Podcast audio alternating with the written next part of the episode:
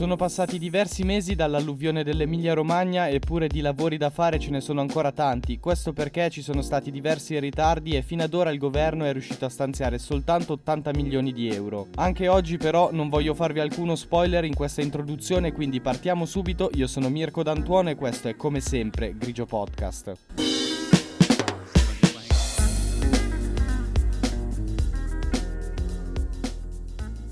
In teoria durante questo fine settimana dovrebbe essere riaperta la strada provinciale 33 che passa Fontanelice e collega la provincia di Bologna con quella di Ravenna, attraversando l'Appennino tosco-romagnolo. Come tante altre strade, questa era stata distrutta da una frana durante l'alluvione che c'è stata a metà maggio e che ha colpito soprattutto l'Emilia Romagna, ma non solo, e ha causato, come sappiamo, danni per miliardi di euro. Vi cito questo esempio perché è abbastanza emblematico di quello che sta succedendo in Emilia. Negli ultimi mesi mesi diciamo che i cittadini hanno fatto di tutto per far conoscere anche a livello nazionale la situazione che stavano vivendo. Facendo così a inizio agosto anche grazie al fatto che tutti i video e tutti gli appelli sono diventati virali sui social, il commissario per la ricostruzione Francesco Figliuolo aveva fatto un sopralluogo nella zona. Da lì in poi, anche grazie a questa attenzione mediatica che c'è stata, i lavori sono partiti e quindi, come vi dicevo prima, questo fine settimana la strada dovrebbe essere riaperta. Il problema è che questo, almeno per adesso, non è un destino che è stato uguale per tutte le strade, ma attualmente ce ne sono da sistemare ancora più di 300. Avere così tanti percorsi interrotti sul territorio non fa che creare disagi, tra l'altro molto spesso questi disagi poi colpiscono soprattutto le persone che lavorano e quindi crea anche dei danni economici per il territorio. Quello che è successo è stato un evento straordinario e non imprevedibile per la regione che ha colpito perché l'Emilia Romagna per la sua conformazione geologica geologica diciamo che è portata a subire delle situazioni come quella dell'alluvione di maggio. I numeri comunque sono impressionanti, secondo l'ordine dei geologi ci sono state più di mille frane durante l'alluvione e di queste 300, più di 300 in realtà, sono da considerare serie, molto gravi. La cosa ha riguardato più di 50 comuni, stiamo parlando quindi di un fenomeno che ha creato davvero del disagio su tutto il territorio regionale e lo ha fatto anche in una maniera molto grave e molto intensa. Il governo quantomeno all'inizio ha provato a dare dei segnali per dimostrare la propria volontà di intervenire nel minor tempo possibile per aiutare l'Emilia Romagna. Dopo l'alluvione a inizio giugno e inizio luglio l'esecutivo ha approvato ben due decreti dedicati a questa situazione e entrambi sembravano essere di un grosso valore economico. Il primo si diceva che dovesse valere 2,2 miliardi di euro e anche il governo ha fatto finta di nulla, ha continuato a diffondere questa voce, ma in realtà i giornali sono andati a vedere ad analizzare la situazione un po' più a fondo e il decreto vale 1,6 miliardi. Quello varato a inizio luglio invece sembra avere effettivamente un valore più alto del primo e soprattutto superiore ai 2 miliardi, dovrebbe essere di 2,7 miliardi di euro. Come spesso accade, il problema non sta tanto nel pubblicare questa tipologia di di decreti, ma nel fatto che poi dopo non arrivano degli atti concreti per stanziare effettivamente questi soldi che sono stati messi a disposizione e lo stesso è successo per l'Emilia. In tutta questa situazione ha sicuramente pesato la lentezza del governo nello scegliere un commissario straordinario per gestire questa emergenza. Se vi va c'è una vecchia puntata di Grigio dedicata proprio alla figura dei commissari e al motivo per cui vengono molto utilizzati. In quella puntata proprio dicevamo quanto tendenzialmente i commissari chiamati chiamati per eh, delle situazioni emergenziali, come ad esempio l'alluvione, hanno effettivamente un impatto sulla situazione, mentre quelli chiamati per situazioni che in realtà sono più strutturali hanno meno efficacia. In ogni caso, qui che sembrava davvero servire in poco tempo, anche in realtà nel minor tempo possibile, la figura di un commissario, come vi dicevo prima, purtroppo si è perso un po' di tempo, fino a che dopo più di un mese dall'alluvione è stato scelto il generale figliuolo. Sta di fatto che comunque il ritardo c'è stato e questo ha comportato diversi grossi problemi soprattutto per gli enti locali, per la regione e per i comuni che hanno dovuto anticipare i soldi per far partire il prima possibile i lavori di ricostruzione. Bisogna anche dire per dovere di cronaca che in alcune città come ad esempio Faenza la maggior parte dei lavori di ricostruzione per adesso sono stati finanziati di fatto da privati, da banche e da cooperative e fondazioni. L'impegno degli enti locali è stato evidente, uno degli sforzi maggiori è stato dedicato proprio alla ricostruzione delle strade. La regione la settimana scorsa ha fatto una ricognizione per capire come sta andando la situazione e adesso vi dico alcuni dati. Erano state danneggiate dall'alluvione quasi 1500 strade, poco di meno. In questo momento più della metà, il 51%, sono state riparate, ben 754. Il problema è che ci sono ancora diverse strade chiuse, ve lo dicevo anche prima, più di 300 in questo momento, più di 320 e ad esempio nella zona, nella provincia di Forlì Cesena sono quasi 190 le strade ancora bloccate. Non bisogna dimenticare poi neanche le più di 400 che in questo momento hanno dei limiti di circolazione. Ve l'ho detto prima, attualmente la struttura commissariale, quindi il governo perché alla fine sono direttamente collegati, ha stanziato pochi soldi, davvero pochi, soltanto 80 milioni di euro. Prossimamente comunque sembra essere pronto un provvedimento che dovrebbe valere tanto, più di 700 milioni di euro, ma l'assessore regionale alla mobilità Andrea Corsini ha detto delle cose importanti. Ha specificato che ovviamente questi fondi sono importantissimi, ma sono lontani dai bisogni dei territori colpiti diritti e adesso vi riporto le sue parole che spiegano bene questo punto di vista. Il nostro impegno a fianco degli enti locali continuerà in modo serrato per far procedere i cantieri necessari, ma anche per ricordare al governo di mantenere le promesse fatte. Da queste parole si capisce un po' no, che l'assessore intende dire all'esecutivo che i fondi ovviamente sono fondamentali ma vanno indirizzati per i lavori giusti e che soprattutto ne serve la quantità giusta per affrontare quello che effettivamente c'è in questo momento in Emilia.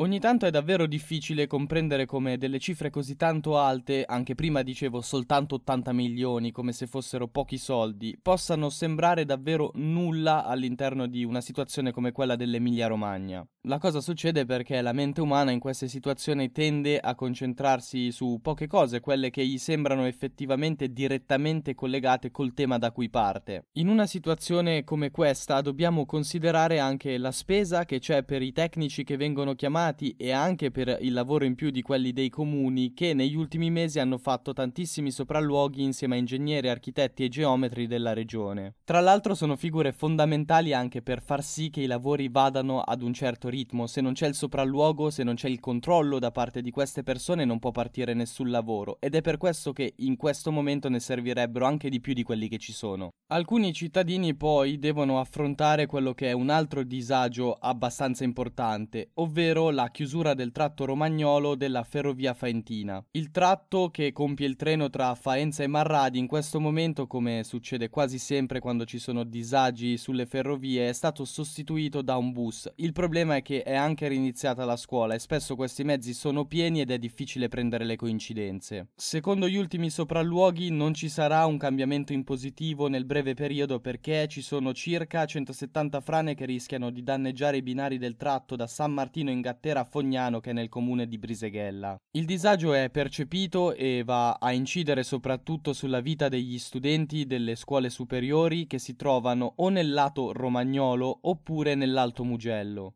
È immaginabile il percorso in autobus dura molto di più di quello in treno e quindi ci si mette molto più tempo ad arrivare a casa. In questi mesi di politici che a parole si sono impegnati tanto e hanno detto che l'obiettivo primario era il ritorno alla normalità nel minor tempo possibile sono stati tanti, ma i fatti concreti in questo momento non sembrano essere altrettanti. Io, il vostro caro buon Mitch, sarò qui con Grigio a raccontarvi le novità che arriveranno per quanto riguarda questa situazione e speriamo che possano essere tutte quante positive. Sicuramente positivo è il fatto di iscrivermi se avete delle domande o dei dubbi o se volete discutere con me di quello di cui abbiamo parlato nella puntata di oggi e per farlo trovate la mia pagina personale Mirko D'Antuono oppure quella di Grigio Podcast su Instagram.